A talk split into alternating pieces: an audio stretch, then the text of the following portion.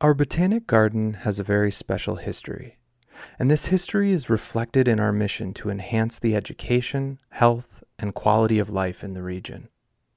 You'll see a number of examples on this tour. In 1885, the Traverse City State Hospital, then called an asylum, was established to provide residential care for people with mental illness from throughout northern Michigan, including the Upper Peninsula. As the hospital opened, a vast farm began operation to provide the food for patients and staff. It grew to become a highly successful model for dairying, gardening, and orchards, one whose fruits, vegetables, farm products, and livestock received many prizes both at home and abroad. The hospital's first superintendent, Dr. James Decker Munson, brought leading edge ideas to the care and treatment of the mentally ill.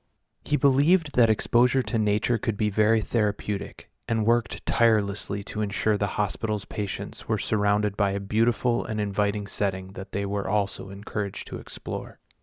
As a horticulturalist as well as a physician, Dr. Munson carefully planned the landscape and beautification of the hospital's grounds. Greenhouses produced flowers that were enjoyed in ornamental gardens and hospital rooms, and a wide variety of trees were planted on the grounds to create a beautiful arboretum for patients, their families, and staff to enjoy.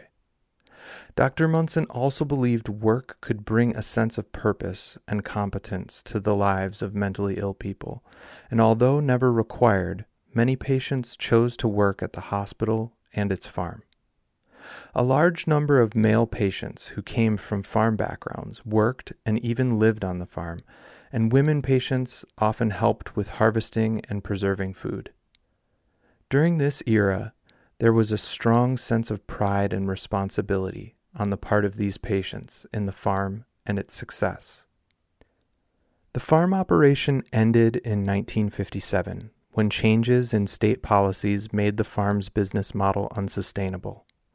The hospital operated for 30 more years and closed in 1987 following the advent of new drug therapies and community based services for the mentally ill. Many of the old hospital buildings have been renovated through what is one of the largest historic preservation projects in the country, and we encourage you to visit and tour the village at Grand Traverse Commons, just a quarter mile north of our visitor center.